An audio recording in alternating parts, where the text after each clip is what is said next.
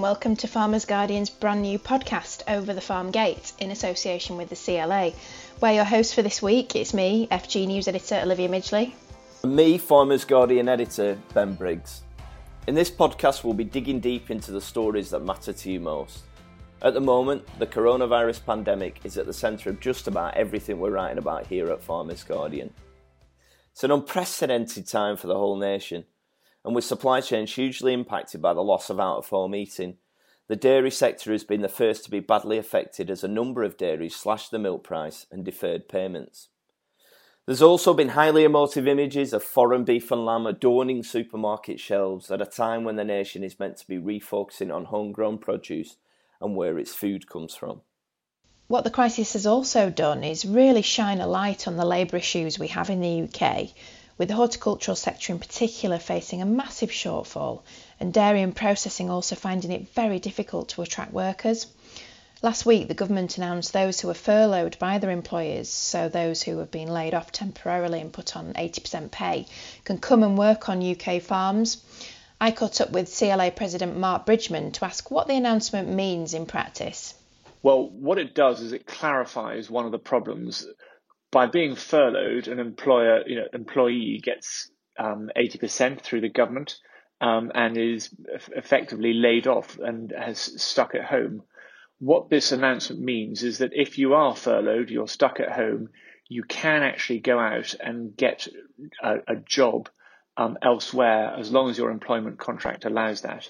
So it means that we can attract some of these people that are furloughed, of which there are millions, to come and work as seasonal workers um, for fruit and veg um, sectors in particular, but also in food services um, and food processing generally.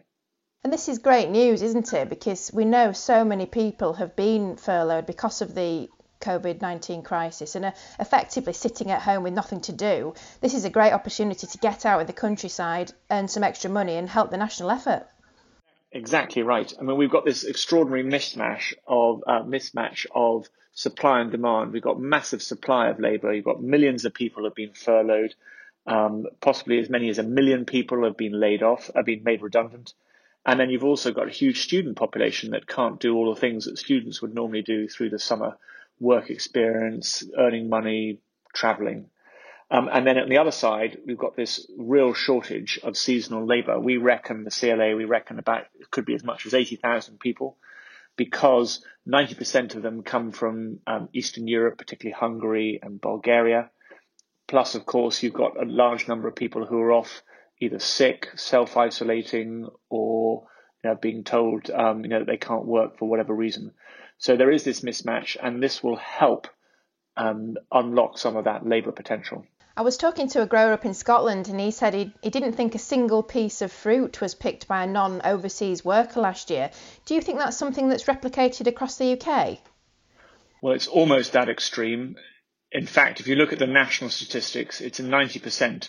Is migrant labour, mostly from Eastern Europe, in particular nowadays Hungary, not Hungary, sorry, Romania and Bulgaria.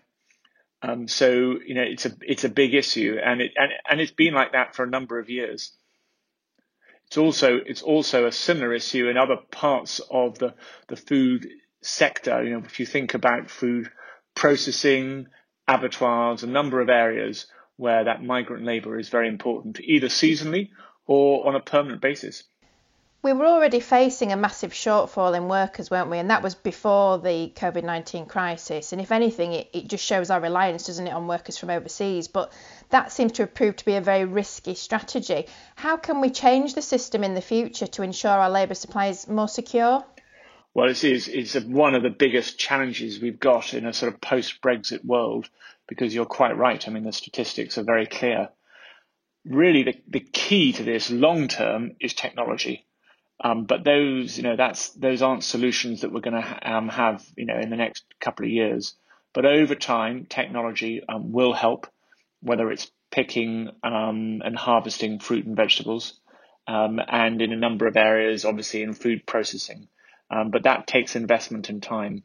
And then the other thing, I think, really is trying to attract people into the sector, making sure that they're, that you um, that the, the working conditions are attractive, that there's career progression. And what you do see when you talk to these big growers you know, there are there are great career opportunities where they can um, move up the ladder within these organisations. Do you think that the industry could do anything differently to make sure we're, we're attracting the right people to come and work here, and that we look at an attractive place to come and work?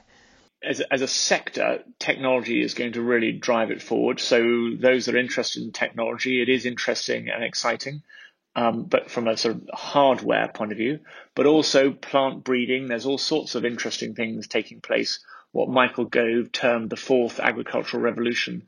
There's a lot of excitement in this in this area, and it's about telling that story. But if you think of migrant labour, I mean, this is an issue the world over. Um, Americans don't pick prick. pick fruit in America. It's the Mexicans. Um, the Spanish don't pick fruit in um, southern Spain. It's n- North Africans, and similar stories all around the world in first world countries. So it's not something that's unique in the U K. The, the one thing that I wanted to, re- one of the things was worth really highlighting is this this shortage of labour that we're seeing this year, this potential eighty thousand shortfall, and how there is that great opportunity to to marry up the the excess supply, people who are effectively forced to stay at home, um, with with this demand for labour. And a number of the big private sector recruitment agencies have clubbed together. They've got a Feed the Nation campaign, company like Hops, Concordia, Fruitful, and we are promoting them on our C L A website. And it's also something that we hope the government will get behind and promote more. Secretary of State has said that we need to mobilise, you know, the British workforce to help fill this gap and get food on the shelves this summer. And it's an issue that we're seeing across Europe. Interestingly, in France, the agricultural minister talked about recruiting a shadow army. They reckon in France they need two hundred thousand people, and in Germany three hundred thousand people. So this is, this is a le- very labour-intensive um, industry still. As mentioned at the start of the pod, the dairy market has been sent into a tailspin in recent weeks, with processors cutting or delaying milk prices and some farmers being forced to dump milk in what is a notoriously volatile market. So, to find out more about what's happening on the ground, Jez Fredenberg has been speaking to a dairy farmer and a market analyst. Hi Sior, um, thanks for thanks for talking to us today. How are you doing? Um, well, it's day by day here really on the farm, um, just sort of uncertainty whether or not the tanker is coming to see if the milk is going to be collected or not. It's a real stressful time then. Yeah, I bet. And so can you talk talk me through what happened? I know that you supply Freshways, and you said that you um, you had to pour away quite a bit of milk starting on Sunday. What what happened? When did they contact you and what did they say? We're a fourth generation dairy farm uh, in Cardigan in South West Wales. Uh, we're milking five hundred Holstein cows, and on Sunday morning we had to pour away eleven thousand five hundred litres of milk worth around three thousand pounds. Sunday was any other ordinary day, and then uh, at half past twelve the tanker normally arrives with us for collection, but he didn't turn up. At uh, quarter to one we had a phone call from our haulier saying that they weren't going to be collecting the milk on that day. So, um, and that they were they were going to be with us on the next day, just uh, they were only going to collect the usual amount of milk. So there was no point in us keeping any of the milk. Uh, you know, there was no point in us filling the tanks up then. So we had we had no choice but to pull the plug. Because we were starting milking at two o'clock, we didn't have time to move it into I B Cs or do anything else with it. It, it just had to go. Was was that? I mean, how did that feel? Sort of, you know, pouring all your milk away like that. Oh, absolutely gutting, gutting. I mean, we are. Uh, it's a very expensive time for year for us. You know, our, our rents are going out, fertilizer bills, crops are being sown. There's a lot of costs at this time of year, and well, you know, we never turn a profit at this time of year. And to have, well, just to lose three thousand pounds just like that is uh, is gut wrenching, to be honest.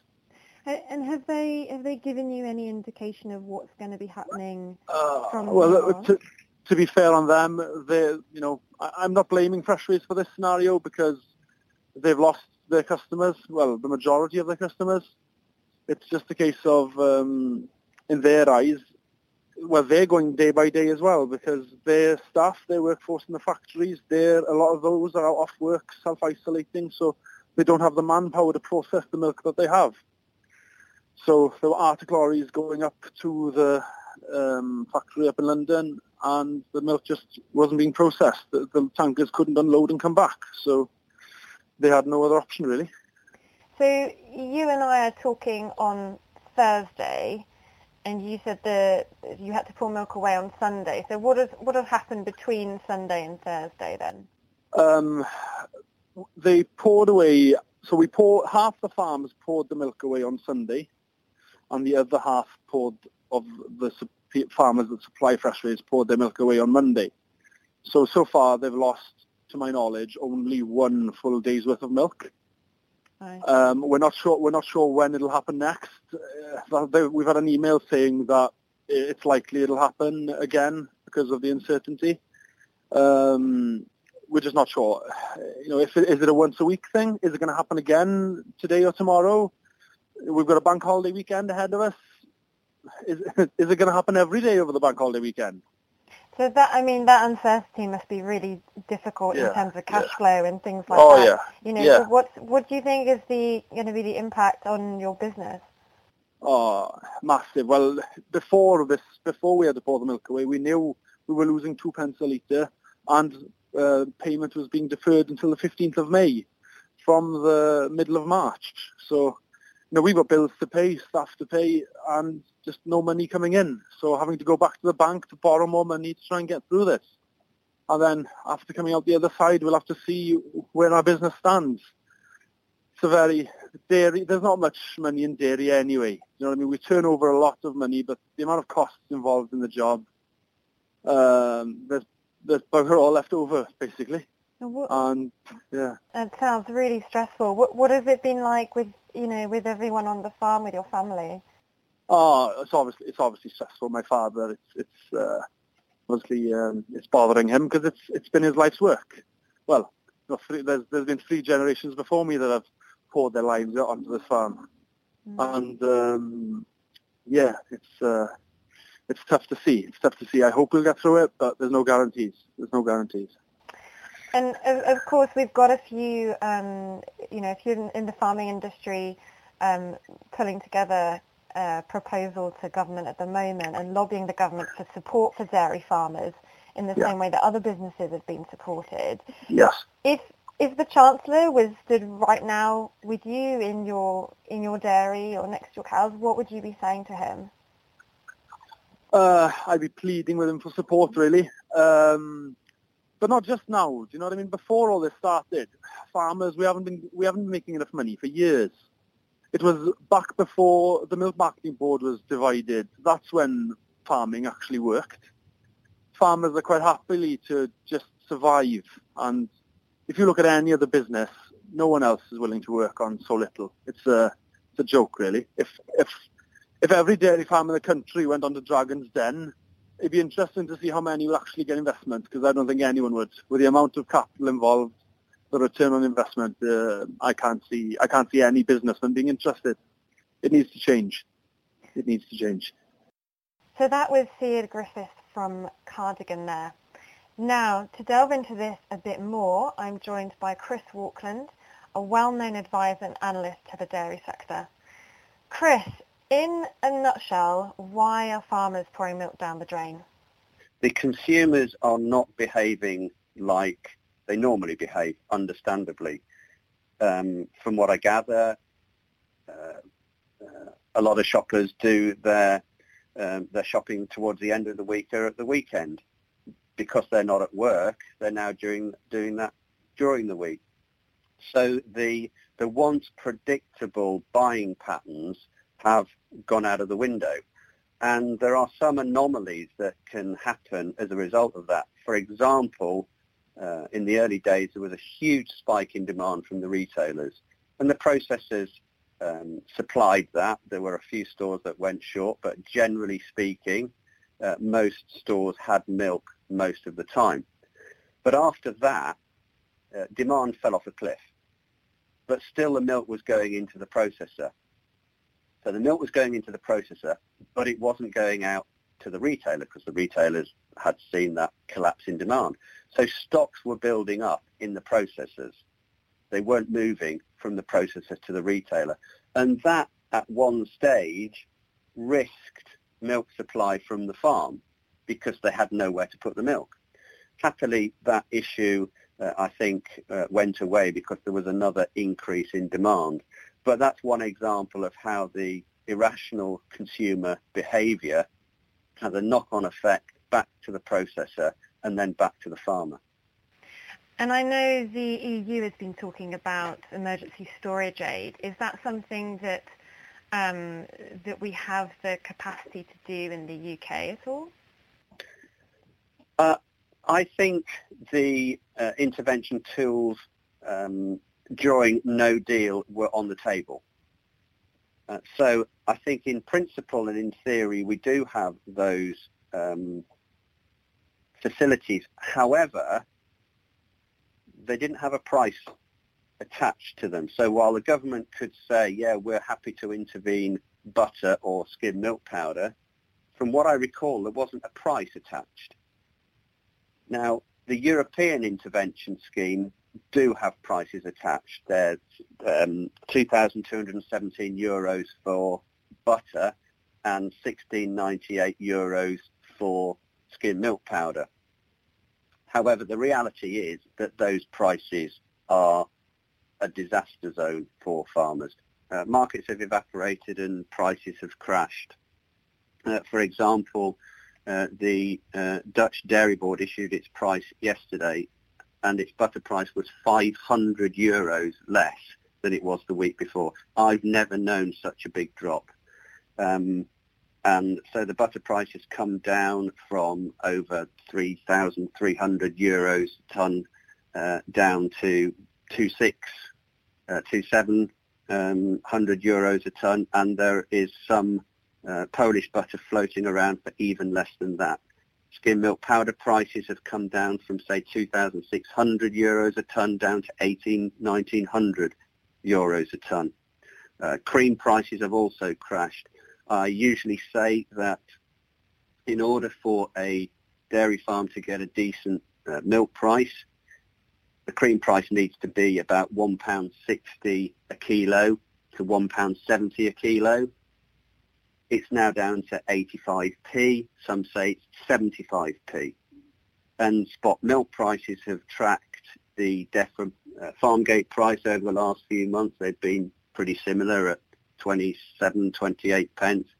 They're now down to between nothing and fifteen pence. So all of that gives you an idea of how the market has reacted to the COVID nineteen crisis. So what will processors and manufacturers be doing right now to mitigate damage, essentially? They'll be trying to dry as much of the product as they can, um, because dry product can be stored. And as, we, as we've seen with Müller, they're trying to reduce the volumes that will come into them. So I think those are the two main Um, mitigation strategies that I've seen at the moment with the processors. Try and reduce what comes in to begin with and try and deal with what comes in through drying it. Processors are worried that they won't get the milk in the back end in the autumn during the uh, seasonal trough if if the farmers don't survive now.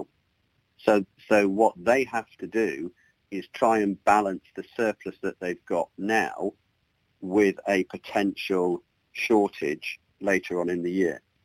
Okay, I mean, we've seen um, the uh, Sior Griffith that we were just talking to, he supplies Freshways, and he was saying that some farmers were being asked to dump milk, say, on Sunday, then the other half of farmers supplying Freshways were asked to dump milk on the Monday. So it sounds like at least that processor is trying to even out Um, the uh, the impact on their suppliers. Yeah, I'd heard that. I heard uh, heard that as well. You're a business advisor to dairy farmers. You know, obviously this is going to have like a huge impact. What what needs to happen now to ensure that those farmers do survive? I think as many farmers as they can should cut volume. I think that's the immediate thing that a farmer should do. We're already Uh, facing uh, into the spring flush. We're probably in week fifteen now. Last year the flush came at week seventeen. It normally comes in week nineteen, week eighteen to nineteen. So we are staring down the barrel of even more milk at a time when we have too much milk. So I would fully support uh, Müller's uh, attempts to mitigate those volumes. Whether three percent is enough, I don't know. Um, but I think uh, Müller um, should be supported, because this is not an issue about milk price. This is not an issue about milk volumes. This is an issue about incomes, farm incomes.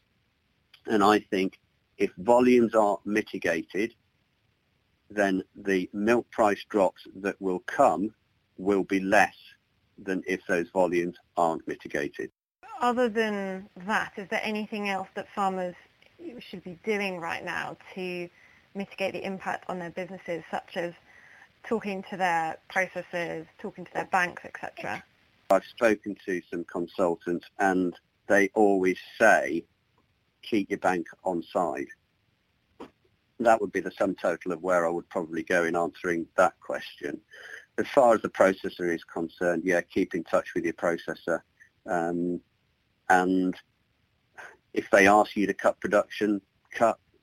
Are there any key questions you think people should be asking their processor? Uh, not for the short term. I think in the medium to long term, questions need to be asked about exactly how much milk is coming in the spring in relation to the amount of processing that we have got. Um, last year, we were pretty much at capacity for the uh, for the processing of the spring milk, and this year we have a complete perfect storm on a number of fronts. The weather's brilliant, uh, the cows are in good shape, but we have a market disaster, and you can see what effect it's having with the uh, with the dumping of the milk up and down the country. But it's it's collateral damage for what is happening out there. And so long as farmers are compensated for each and every drop, I think we have to uh, bear with that. But I'm kind of looking down the telescope the other end, because I think what the industry has done during this unprecedented peacetime crisis is unprecedented. Um, they have ensured that every consumer practically all of the time has had access to uh, milk and dairy products through thick and thin. And I think that should be applauded. I think that is something that this industry should be really proud of. Even those farmers whose milk hasn't always made it to market, they're part of this industry, and we should be really proud that this industry has served every consumer that wants dairy products everywhere in the land. Well, there we go. It's a really positive message to leave on there for dairy farmers. Chris, thanks so much. I expect you're going to be quite busy the next few weeks. Um, so, yeah, thank you for joining us. That was Chris Walkland there talking to Jez Fredenberg.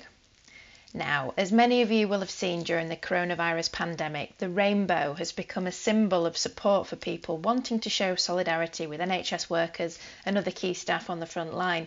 I caught up with farmer and countryside photographer Chrissy Long, who, with her eight-year-old daughter Sophie, have paid their own special tribute. Chrissy, the pictures of the lamb are absolutely wonderful. How did you and Sophie come up with the idea?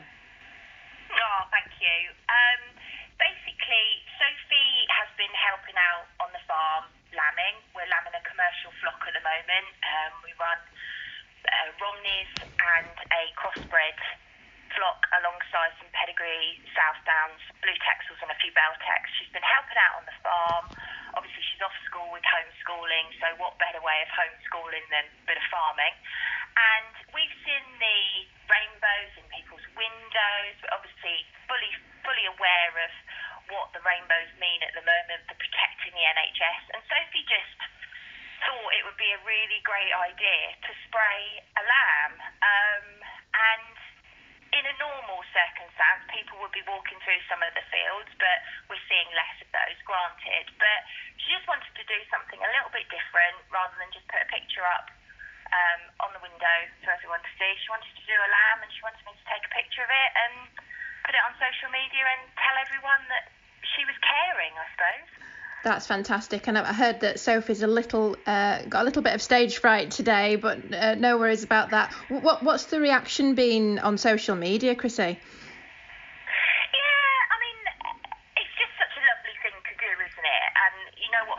Like, we try and do something a little bit different. Um, we're always in the thick of these things one way or another. Um, and we've had a lovely reaction, and it's nice for Sophie's school to see what she's doing, because obviously she's out of touch with her school friends. Um, she's been off school now three weeks, and I'm lucky that I've got one girl, and I've got a girl that likes to learn, because she's making homeschooling pretty easy. But she is missing her friends, and she just wanted to put something up on Mummy's Facebook page and get it out there a little bit and just let people know that that's what she was doing on, on the farm, doing something a little bit different, really. That's brilliant, Chrissy. Thanks ever so much for your time. That's uh, that's such a nice story, and it's such a nice thing to have at the moment, isn't it, when everyone's in uh, in, in such well, uh, we, flux. We all need a little bit of lift and spirits, because we're in such uncertain times. None of us really know, and it's all affecting everybody so differently, uh, one way or another, and You just, you, if you can do anything to make somebody smile at the moment, then happy days, and that's what she wanted to do. What a great story, and congratulations to Chrissy and her family. It's also one that shows that while our farmers are feeding the nation, they're also bringing a smile to people's faces, aided, of course, by this uncharacteristically good weather at lambing time. Well, that's it for this week. Thank you very much for listening to this first Over the Farm Gate podcast, brought to you by Farmers Guardian in association with the C L A. You can, of course, keep up to date with the latest news at f g insight dot com, and the team will be back with the next podcast on Tuesday. Until then, we hope you all stay safe and well. Goodbye for now.